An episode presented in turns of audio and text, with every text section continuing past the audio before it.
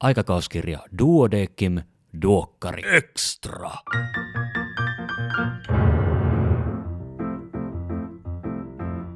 Tervetuloa kuuntelemaan Duokkari Extraa. Minä olen Kari Hevossaari, lääkäri Helsingistä.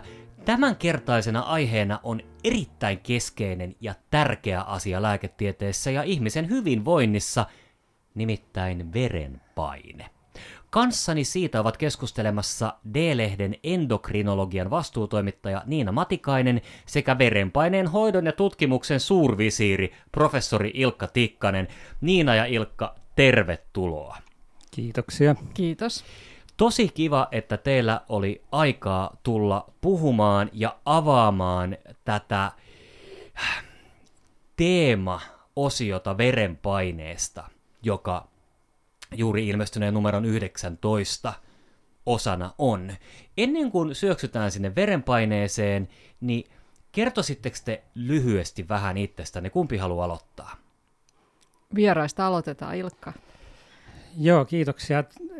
Verenpaineista kiinnostuin jo itse asiassa kandi-aikana 80-luvulla. Silloinhan ei ollut paljon mitään verenpainelääkkeitä käytössä, ei edes näitä reniini-angiotensiinijärjestelmään vaikuttavia lääkkeitä, mutta joo, sen jälkeenhän tämä kenttä on kehittynyt aivan valtavasti. Oma taustani on, että olen sisätautien ja nefrologian erikoislääkäri ja vastannut vuosikausia verenpainepoliklinikasta HYKSissä ja tietysti tehnyt tutkimustyötä aiheeseen liittyen. Näissä verenpaineen käypähoitosuosituksissa olen ollut mukana ihan alusta alkaen, eli tämä on todella ollut keskeinen mielenkiinnon kohde työssäni. Mahtavaa. Vielä kerran tervetuloa. Entäpä Niina? No, itse olen endokrinologi ja toimin tuolla Meilahdessa ja todella Duodecimin lehden toimituksessa ollut tässä joitakin vuosia ja päässyt nyt niin kuin vähän viran puolesta mukaan tähän teemanumeron tekemiseen. Toki täytyy sanoa, että olen itsekin tehnyt verenpaineen eli sekundaarisen hypertension tutkimusta nyt 10 vuotta, että primaari aldosteronismi on se mun tutkimuksen kohde, mutta varsinaisesti aloitin silloin kandi-aikana ihan dyslipidemian tutkimuksesta, että sitten nämä kardiovaskulaaririskit kokonaisuudessaan on mulle todella sydäntä lähellä, että siinä mielessä myös tämä verenpaineteema on ollut erittäin tärkeä. Hyvä. Niina, mahtavaa myös, että sulla oli aikaa tulla tänne. Ja hyvä kuulija, jos olet esimerkiksi alkuvaiheen kandi ja mietit, että mitä oli kaikki nuo termit, mitä äsken tuossa sanottiin, niin me tullaan hetken päästä käymään lyhyesti läpi se, että miten verenpaineeseen lääkityksellä vaikutetaan ja mikä on se yksi keskeinen sitä säätelevä järjestelmä. Mutta ennen sitä, niin pysytään yleisellä, mutta erittäin tärkeällä tasolla. Eli minkälainen on verenpainetaudin, hypertension, korkean verenpaineen hoidon nykytila Suomessa? No ehkä minä aloitan tästä. Valitettavastihan se on aivan keskeinen kansanterveydellinen ongelma. Käypä hoitosuosituksen lukujen mukaan niin noin 2 miljoonalla suomalaisilla on liian korkea verenpaine ja noin 1 miljoona henkilöä käyttää verenpainetta alentavaa lääkitystä. Tästä huolimatta niin alle puolet, pienempi osa, niin pääsee niihin verenpaineen nykyisiin hoitotavoitteisiin. Tämä hoitotavoitteeseen pääseminen ei valitettavasti ole kovin nopeasti parantunut huolimatta siitä, että asiaan on kiinnitetty varmaan 20 viimeistä vuotta erittäin paljon huomiota. Kun ajatellaan kansainvälisesti, niin verenpainehan on edelleenkin ja on ollut koko ajan se ykkösriskitekijä, joka johtaa kuolemaan. Niin, eikö se ole nimenomaan sellainen riskitekijä, joka voitaisiin poistaa? No nimenomaan tutkimuksethan kiistatta osoittaa, että kun verenpainetta alennetaan elintapahoidolla ja lääkityksellä, jos päästään niihin verenpainetavoitteisiin, niin me voidaan estää tähän kohonneeseen verenpaineeseen liittyviä komplikaatioita, aivohalvauksia, sydäntapahtumia, munuaisten vajaatoimintaa ja näihin liittyviä kuolemia. Pitäisikö tähän kohtaan meidän sanoa ääneen vähän niin kuin luku- ja verenpaineeseen liittyen? Että milloin puhutaan siitä, että kärsitään verenpainetaudista, milloin verenpaine on korkea, mikä on semmoinen verenpaine, mikä on ok, ja onko se aina ja kaikissa tilanteissa sama? No voisi sanoa, että luonnonkansoillahan se verenpaine on niin kuin luokkaa 100/80 tai alle. Ja nyt jos sitten ajatellaan, että mikä meidän verenpainetaudin määritelmä on, niin että on niin kuin kunnolla mitattuna toistomittauksissa yli 140/85. Menikö lukemat, Ilkka, nyt oikein? No itse asiassa sopimuskysymys on, että se hypertension raja näissä niin sanotuissa terveydenhuollon mittauksissa on 140/90 ja kotimittauksissa 135/85. No niin, meni heti väärin, mutta joo. Eli tämä on sopimuskysymys, niin kuin Ilkka tuossa toi esille. Mutta jos nyt niin kuin ajattelee, että mitä sitten niin kuin tavallaan terveellä ihmisellä voi olla, niin kyllä miksi sitten suomalaiset pelästyy, jos verenpaine vaikka kotona on 95/65, niin se tuntuu liian matalalta, vaikka se on niin kuin se normaali. Niin, ja itse asiassa optimaalinen verenpaine niin kaikilla iästä riippumatta oli 120/80. Optimaalinen verenpaine kaikilla iästä riippumatta, ehkä jätetään pienet lapset pois tästä. Niin, no heillä on omat raja-arvonsa, joo. Mutta kaikilla aikuisilla ihmisillä 120/80. Tai alle. Eikö tässä meidän niin kuin nuorten verenpainetta, lasten ja nuorten verenpainetta käsittelevässä teemassa sanottu, että myös niin kuin yläkouluiästä alkaen pätee nämä samat rajat oikeastaan? Kyllä vaan, ei ainakaan korkeampi se saisi olla. No niin, elikkä hyvä kuulija, jos tässä vaiheessa oot jo vähän silleen, että mitäs nyt hirveän paljon numeroita, niin tavallaan tätähän se on, että verenpaineen hoidossa on sitten kuitenkin niin kuin paljon erilaisia raja-arvoja, eikö niin, että jenkit vetää vähän eri linjaa kuin Eurooppa. Et kun meillä se hypertension raja oli 140/90, niin oliko se jenkeillä 130/80? Niin. No. Mikäs tämä nyt sitten on, että onko jenkeissä niin paljon voimakkaampi lääketeollisuus, vai onko siellä havahduttu siihen, että se kaikki yli 120/80 lisää riskiä siihen, että tulee sairastumisiin? Niin, no riskihän kasvaa lineaarisesti, että se on aina, että millä tasolla halutaan hoitaa ja toimia, että meidän kaikki hoitosuositukset menee kohti matalampia raja-arvoja.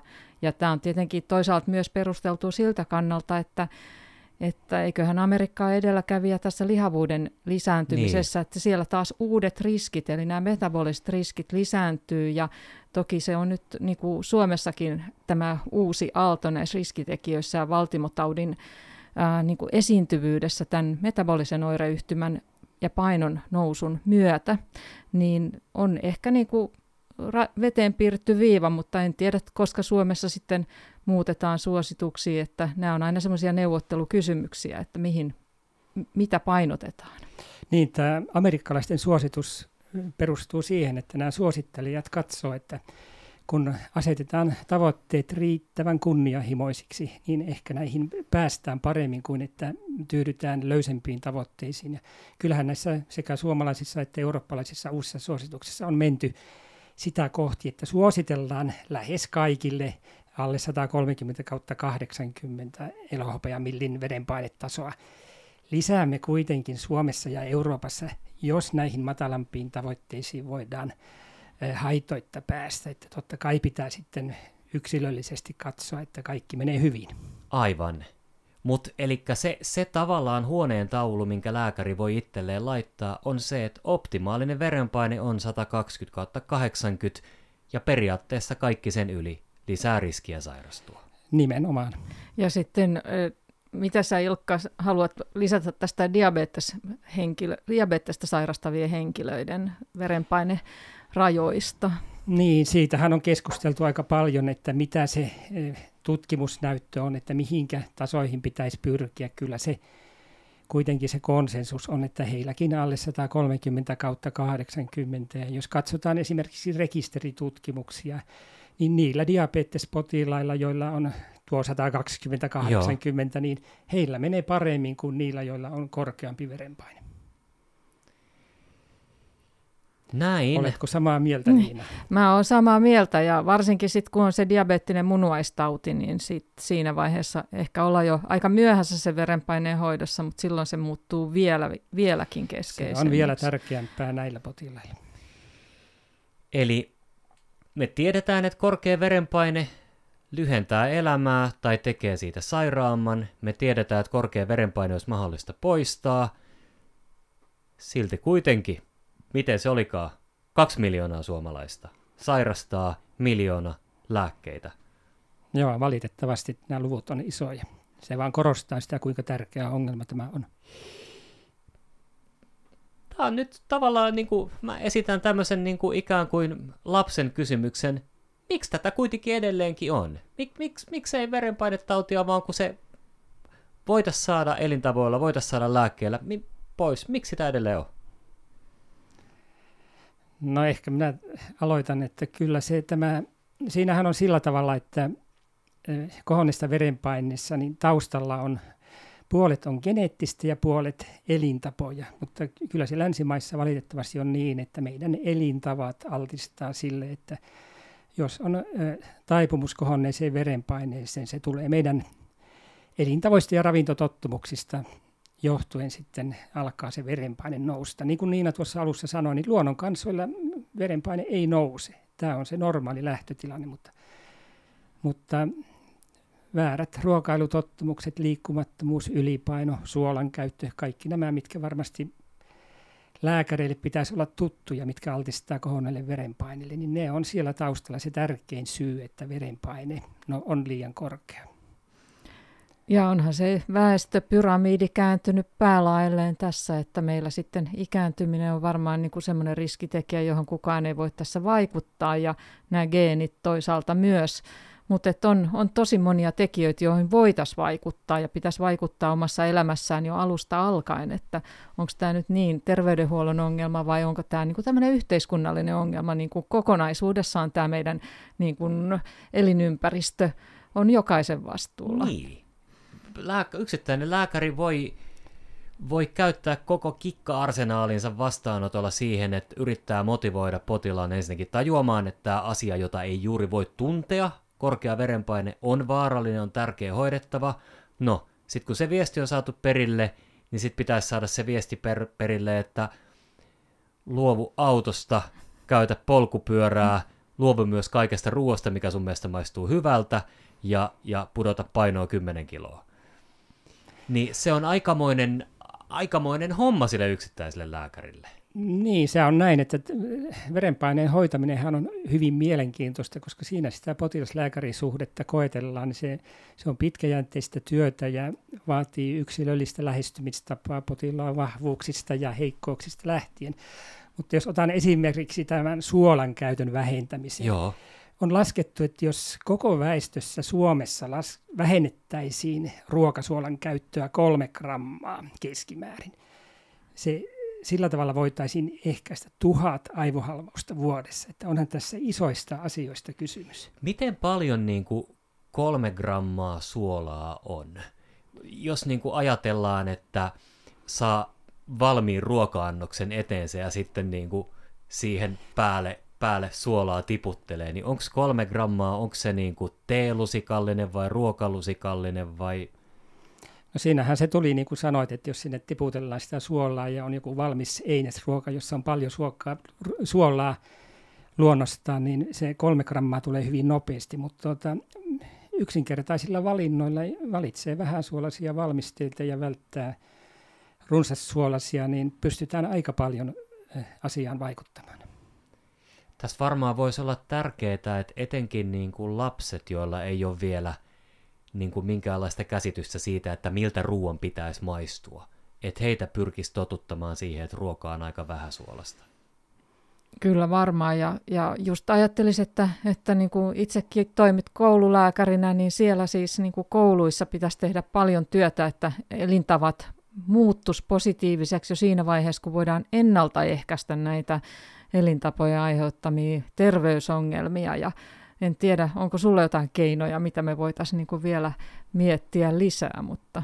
Niin, kyllä mä yritän yritän aina, etenkin silloin kun mä kohtaan potilaan ensimmäistä kertaa, jolloin korkea verenpaine, tai siis potilas ikään kuin saa itse tietää, että jaha, että mulla on korkea verenpaine, niin kyllä mä koitan käyttää siihen aikaa, että hän ainakin ymmärtää, että tämä on asia, josta on sulle haittaa.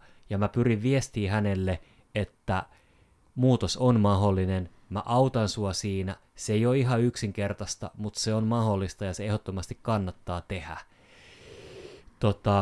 Ja sitten valitettavan usein törmään siihen, että kun on sellaisia potilaita, joilla on ollut verenpainetautia jo pidempään. Ja mä kysyn, että no minkälaisia arvoja sulla on kotimittauksissa. Ja sitten se kertoo, että se on semmoista vähän päälle 140 ja noin 90, mutta et mä oon käsittänyt, että se on aika hyvä. Niin, yleensähän se on, että niitä ei ole mukana ja kyllä ne semmoisia on ja on toissa kesänä mitattu, niin se on se raportointi.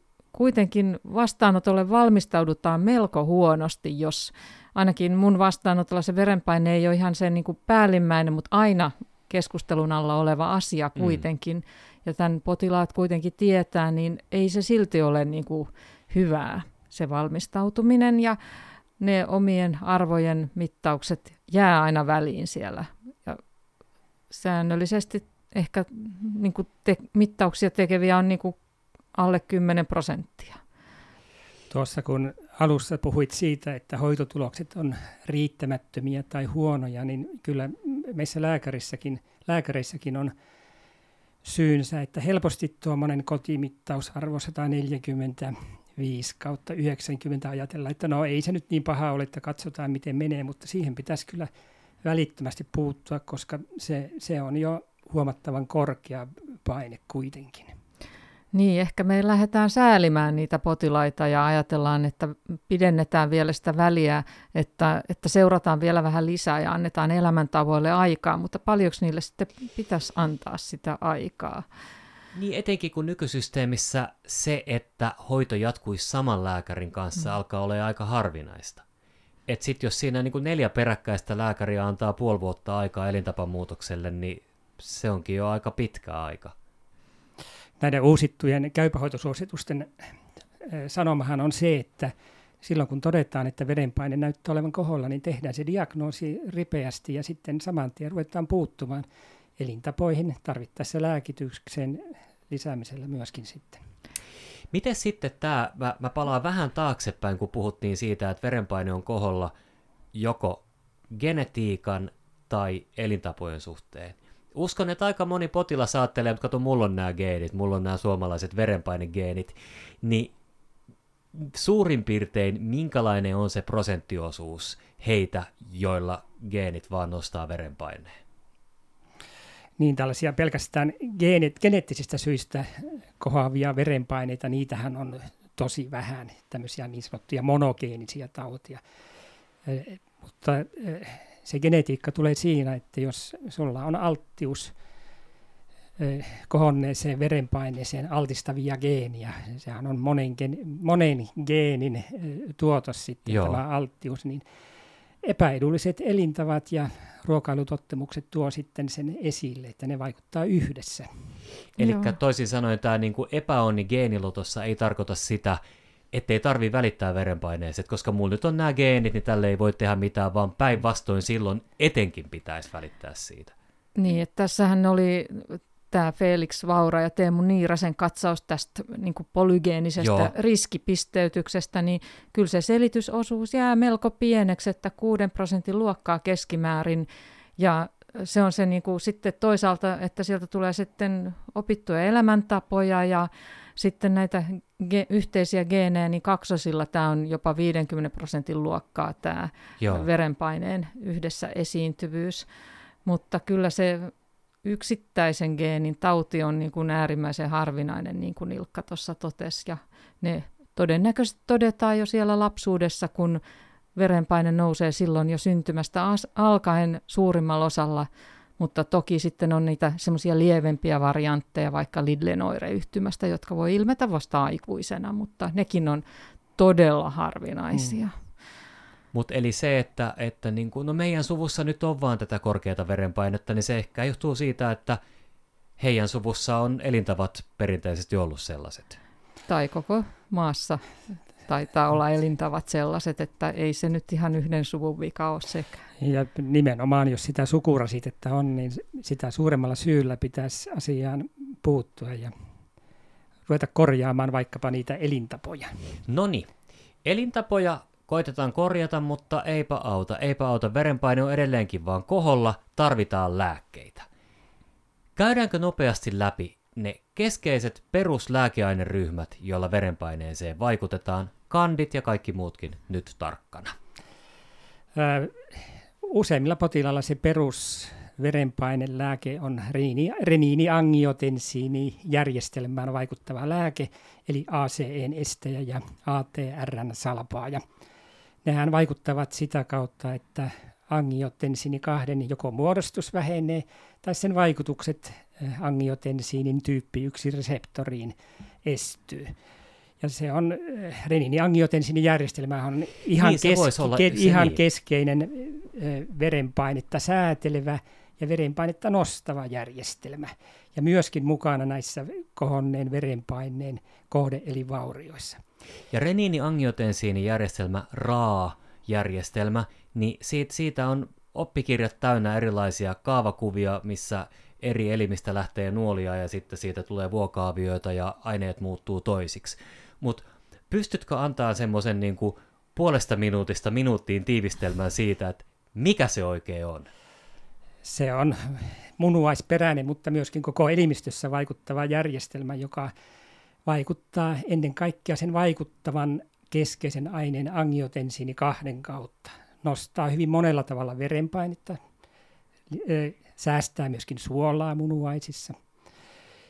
Voisin sanoa esimerkin, että silloin fylogeneettisesti, kun leijona puraisi jalkaan ja verta alkoi vuotaa, niin reniini-angiotensiinin järjestelmää tarvittiin, että verenpaine pysyy riittävän korkealla.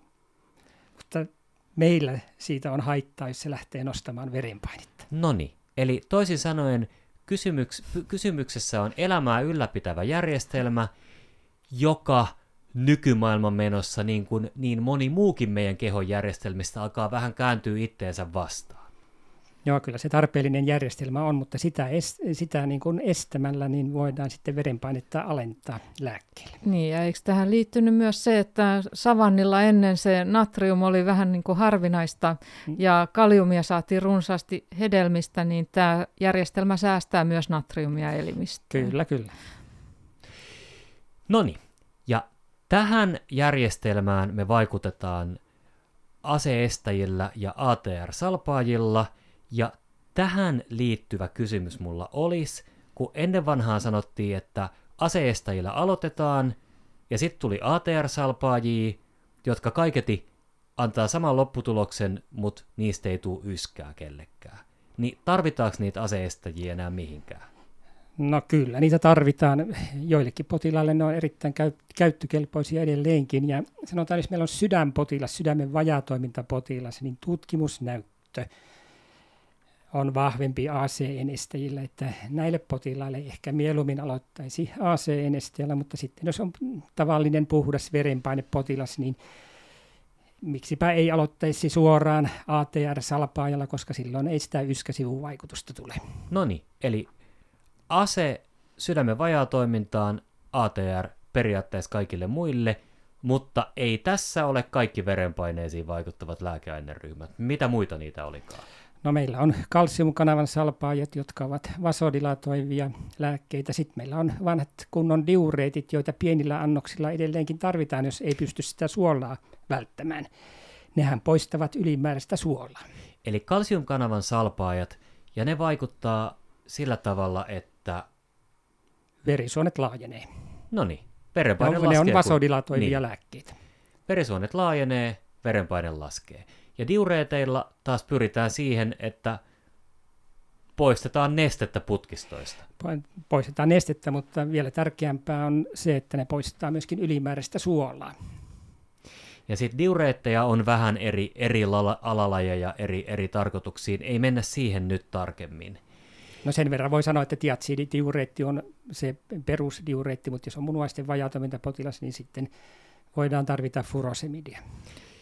Niin, toisaalta viime aikoina on korostettu spironolaktonin merkitystä, joka tietenkin vähän niin kuin on ongelmallinen miehillä käytettynä, mutta hyvin pienillä annoksilla voitaisiin niin kuin parantaa tilannetta, ja spironolaktonilla on tätä ennustevaikutusta todettu, että se on niin kuin positiivisesti vaikuttanut kuolleisuutta vähentävästi, niin oletko sä, Ilkka, käyttänyt tätä nykyään enemmän?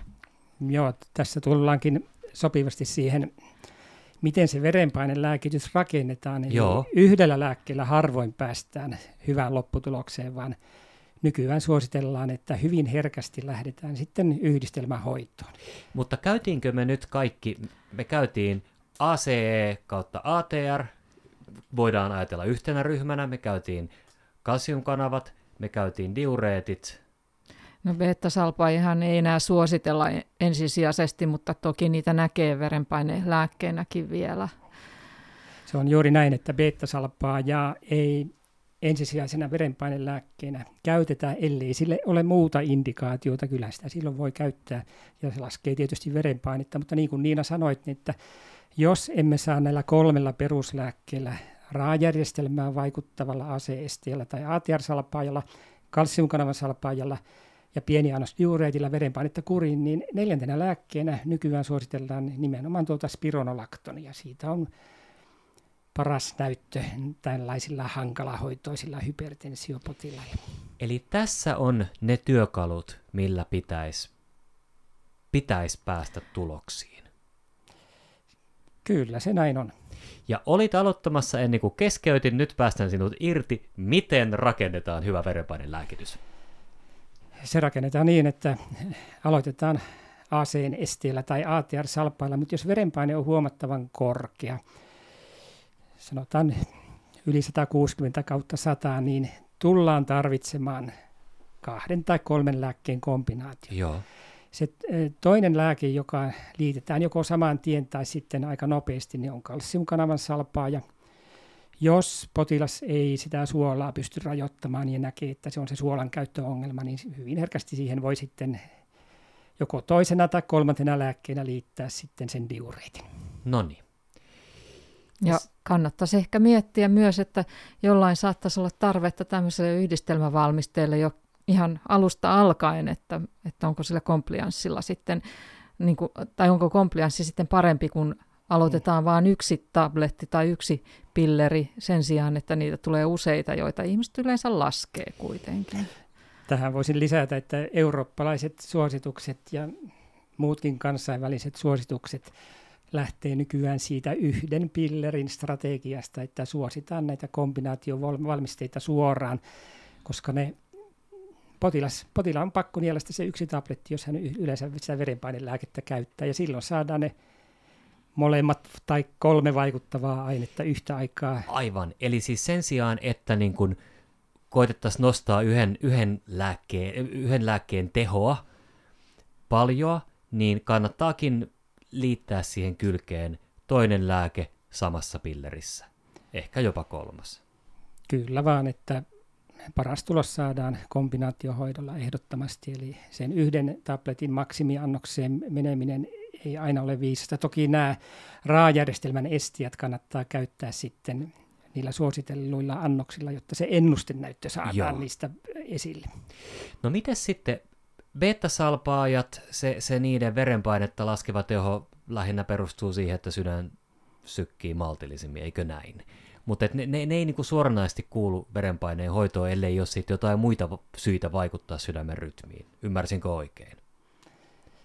Joo, kyllä se on näin, että niiden niin sanottu ennustenäyttö on huonompi kuin näiden 3 muun lääkeryhmän, joten beta-salpaille pitää olla indikaatio, miksi sitä käytetään.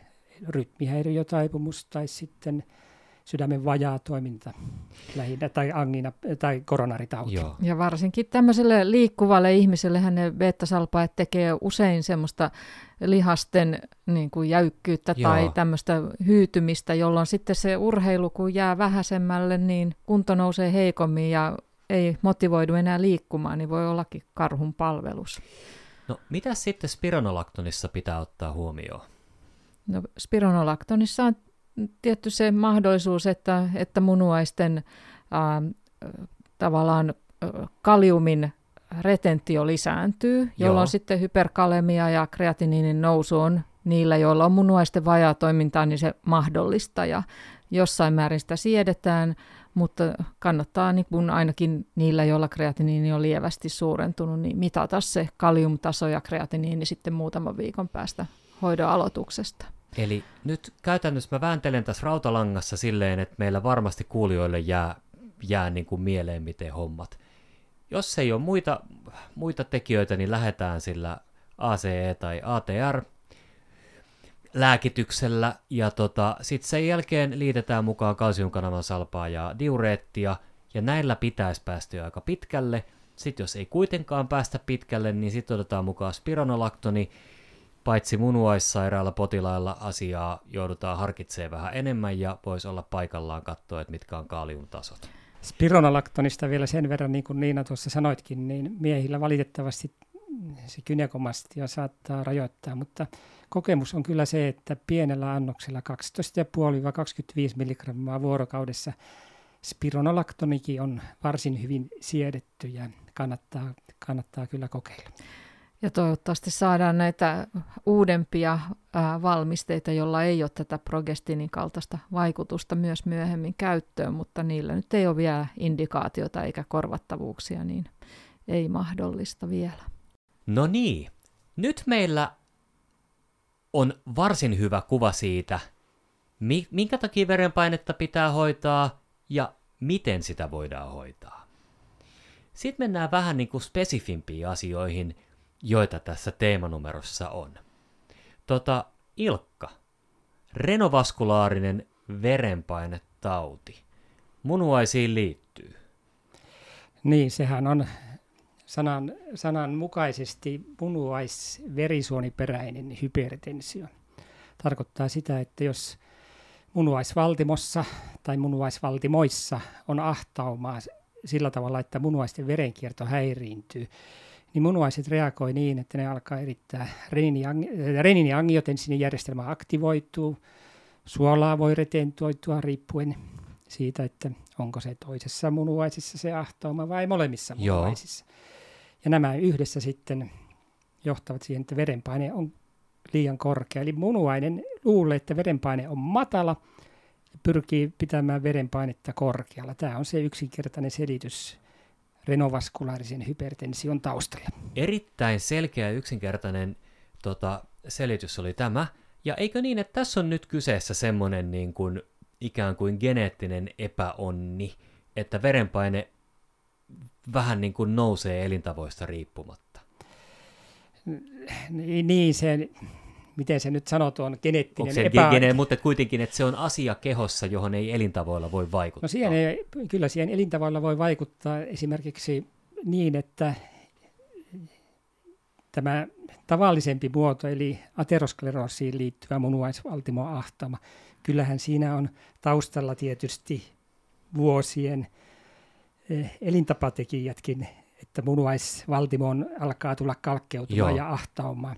Mutta sitten nuoremmilla, joskus vähän vanhemmillakin voi esiintyä tätä harvinaisempaa fibromuskulaarista dysplasiaa, jonka syy on kyllä epäselvä, että siihen ei ihan tiedetä. Kyllä siinäkin ne geenitkin saattaa vaikuttaa, mutta siihen ei elintavoilla voi kyllä vaikuttaa. Mutta voiko käydä silleen, että elintapojen ateroskleroosin vuoksi vain munuaissuonet ahtautuu eikä missään muualla? Kyllä tämä nyt yleensä on sitten yleisen ateroskleroosin yksi ilmentymä, että sitä sitten löytyy niitä ahtaumia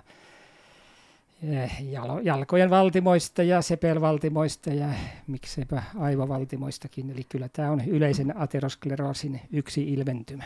Niin, eihän niitä vaan etsitä sitten välttämättä heti muualta ja sitten voi ajatella, että kun ne putket jäykistyy ja niiden endoteelin toiminta heikkenee, niin kyllähän se vaikuttaa siis esimerkiksi aivotoimintaan, eli tämmöinen, niin kuin puhutaan multi-infarktidementiasta ja muusta, jota ei mielletä ateroskleroottiseksi sairaudeksi niin selvästi. No milloin sitten olisi syytä epäillä renovaskulaarista hypertensiota? No silloin, jos on näitä taustatekijöitä, mutta käytännön työssä tämä kannattaa pitää mielessä silloin, kun meillä on hypertensiopotilas, joka reagoi huonosti tähän läpikäyttyyn normaaliin verenpainelääkitykseen. Eli verenpaine on vaikea hoitoinen, niin silloin pitää miettiä, että onkohan siellä taustalla sekundaarinen syy, josta yksi syy voi olla renovaskularinen hypertensio. Tai sitten niin, että ilman mitään muuta syytä, niin munuaistoiminta alkaa heikkenemään, eli kreatiniini nousee ja GFR laskee. No mitä tekee silloin yleislääkäri? Mitä tekee terveyskeskuslääkäri? No terveyskeskuslääkäri ottaa peruskokeet ja miettii, että onko tämä sellainen potilas, joka kannattaisi lähettää sitten erikoissairaanhoidon konsultaation, että tarvitseeko tätä renovaskulaarista hypertensiota kenties tutkia tarkemmin. Ja olisiko se sitten niin kuin ihan vain sisätautilääkäreille vai suoraan nefrologeille? No kyllä se sisätautipoliklinikka on varmaan se oikea paikka lähetteelle, ellei se linja sinne nefrologian poliklinikalle ole kovin suora. Joo. No sitten toinen tämmöinen teemassa oleva artikkeli, nimittäin primaarin aldosteronismin diagnostiikka ja hoito, eli mistä tässä on kyse? No aldosteronismissa nimensä mukaisesti aldosteronin eritys on autonomista, eli se tapahtuu sieltä lisämunuaisen kuorikerroksesta ilman tätä säätelyjärjestelmää, eli paljon puhuttu RAA-järjestelmän kontrollia, ja silloin aldosteronipitoisuudet on noussut ja vastaavasti sitten reniinipitoisuudet, jos niitä mitataan, niin on matalia, ja myös se angiotensiini 2 olisi matala, jos sitä mitattaisiin, mutta se ei ole meidän rutiinilistoilla. Ja silloin, kun tämä aldosteronieritys on autonomista, niin käy niin, että munuaisissa se vaikuttaa sinne omaan mineralokortikoidireseptoriinsa ja sitä kautta sitten lisää natriumin takaisinottoa munuaistubuluksissa, jolloin kun natriumia kertyy elimistöön, se vie mukanaan nestettä ja tulee tämä volyymikuormitus ja verenpaine nousee. Ja sitten vaihdetaan siihen kaliumin, eli kaliumin pitoisuudet saattaa laskea tai ainakin viimeistään silloin, kun käytetään sitten tavanomaista diureettia hoitona. Okei. Ja onko tässä nyt kyseessä sitten semmoinen verenpainetyyppi, johon ei ikään kuin elintavoilla voi vaikuttaa? No nyt on kyllä sellainen tyyppi, että tälle ei itse voi mitään. Ja kysehän on niin kuin klassisesti tässä konnin adenoomassa niin kuin yksittäisestä lisämunuaiskuoren adenoomasta, jolla tämä tunnistettiin niin kuin 50-luvulla tämä tauti, mutta sitten minun on totta kai selvinnyt, että tästä on monenmoista alamuotoa ja tyypillisesti voi olla niin, että noin puolet on tämmöistä hyperplasiaa, jotta molemmissa lisämunuaisissa kiihtyy tämä aldosteronieritys ja puolet sitten suurin piirtein tämmöistä toisesta puolesta enemmän tulevaa eritystä, jolloin tämä olisi niinku semmoinen entiteetti, joka voidaan jopa leikkauksella parantaa, eli operatiivisesti parannettava verenpainetaudin muoto. No miten sitten terveyskeskuksen kollega, jolla tunnetusti on hirveän paljon ylimääräistä aikaa, niin kuin kaikilla lääkäreillä työssä jatkuvasti käytössään, niin miten hän alkaa epäilemään, että nyt on primaarinen aldosteronismi kyllä taustalla? No tätä kannattaa epäillä, koska tämä on niin kuin yleisin yksittäinen sekundaarisen hypertension muoto, ja se on todennäköisesti erittäin alidiagnosoitu, vaan 2-3% on ehkä tunnistettu tästä taudista, ja meillä on sitten tietenkin niitä lievempiä muotoja, joita voidaan aika tavanomaisesti hoitaa, mutta nämä niin kuin selvemmät aldosteronismipotilaat tarvitsee tämmöistä spesifiä räätälöityä hoitoa. Tämä oli nyt se motivaatio, että miksi, mutta että miten, niin kun tunnistetaan potilas, jolla on niin kuin tämä hoitoresistentti hypertensio, niin aina kannattaa niin kuin ne kellot soida siihen sekundaariseen syyhyn, niin sitten niihin voi niin kuin palata, että ei tarvitse muistaa yksittäisenä tätä renovaskularista tai aldosteronismia, vaan sitten avaa sen kirjan ja katsoo tai avaa terveysportin ja lukee tai duokkarin ja lukee tämän meidän teeman. Ja sitten siellä toisena vinkkinä voi olla se hypokalemia, joka kaikissa RAA-järjestelmän aktivaatioissa sitten on niin kuin keskeinen piirre. Eli voi olla puhtaasti spontaani, eli ilman mitään erityistä syytä oleva matala kaliumipitoisuus, tai sitten niistä ihan tavallisista diureeteista tuleva hypokalemia taipumus.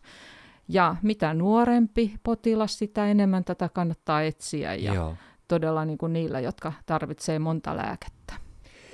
Eli nyt sitten, jos tätä kuunteleva kollega tuskailee ja miettii, että miten tämä verenpaine, että miten tämän hoidon kanssa selvitään, niin ja voisi ehkä sanoa, että kyllähän tässä vaiheessa on yleensä niitä perusverikokeita otettu, eli että siellä on niin kuin otettu ne elektrolyytit, eli kalium ja natrium ja kreatiniini, niin aika yksinkertaista on niin kuin primaaridiagnostiikassa nuorilla ihmisillä ottaa esimerkiksi se reniini ja aldosteronin pitoisuus, jos vähänkin tavallaan asia kiinnostaa. Aivan.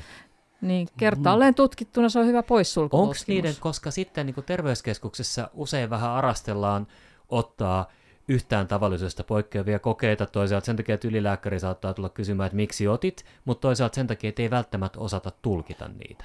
Tämä on juuri näin, että reniini-aldosteroni vastausten tulkinta ei ole yksinkertaista, että minä kyllä jättäisin sen erikoislääkärin tehtäväksi, vaikka nehän on helppo ottaa, mutta sitten ne pitää osata tulkita myöskin. Niin, tässä on tämmöinen koulukuntaero, kun itse sitä aldosteronismia on tutkinut, niin siellä sitten taas niin kun usein niin kun suosituksissa katsauksissa painotetaan sitä primaaridiagnostiikkaa, mutta tämä on tietenkin toinen kolikon puoli, että kyllähän nyt täytyy osata tulkita, jos tutkimuksia tilaa, niin. Että näin se on. Mutta vielä sanoisin niin tuosta terveyskeskuslääkärin roolista, niin toki siinä on tämä epäilyn herääminen siihen, että onko sekundaarinen, mutta siihen kuuluu sitten samanaikaisesti myöskin se, nämä perusselvitykset, peruslaboratoriokokeet, niin kuin tuossa sanottiin, mutta myöskin se, että ottaako se potilas ne lääkkeensä ja kaikki tämä hoitokomplianssi voi olla siellä kuitenkin se suurempi ongelma ennen kuin lähettää erikoislääkärin konsultaatioon. Eli nyt jos ajatellaan, että on verenpainepotilas. On verenpainepotilas ja sitten ollaan tultu siihen tulokseen, että verenpainetta pitää hoitaa. Alkuun elintapoja, sitten sen jälkeen 1 tai jopa 2 lääkettä yhdessä pillerissä, riippuen siitä, mitkä ne verenpaineen tasot on. Niitä voi tuosta taaksepäin kelaamalla niin tarkastella, että mitkä ne olikaan. Mutta sitten siinä vaiheessa, kun alkaa olemaan 3 lääkettä käytössä ja ei vaan verenpaine laske, niin sitten alkaa olemaan paikallaan kyllä miettiä sitä, että tarvitaanko tähän nyt seuraavan tason spesialisteja.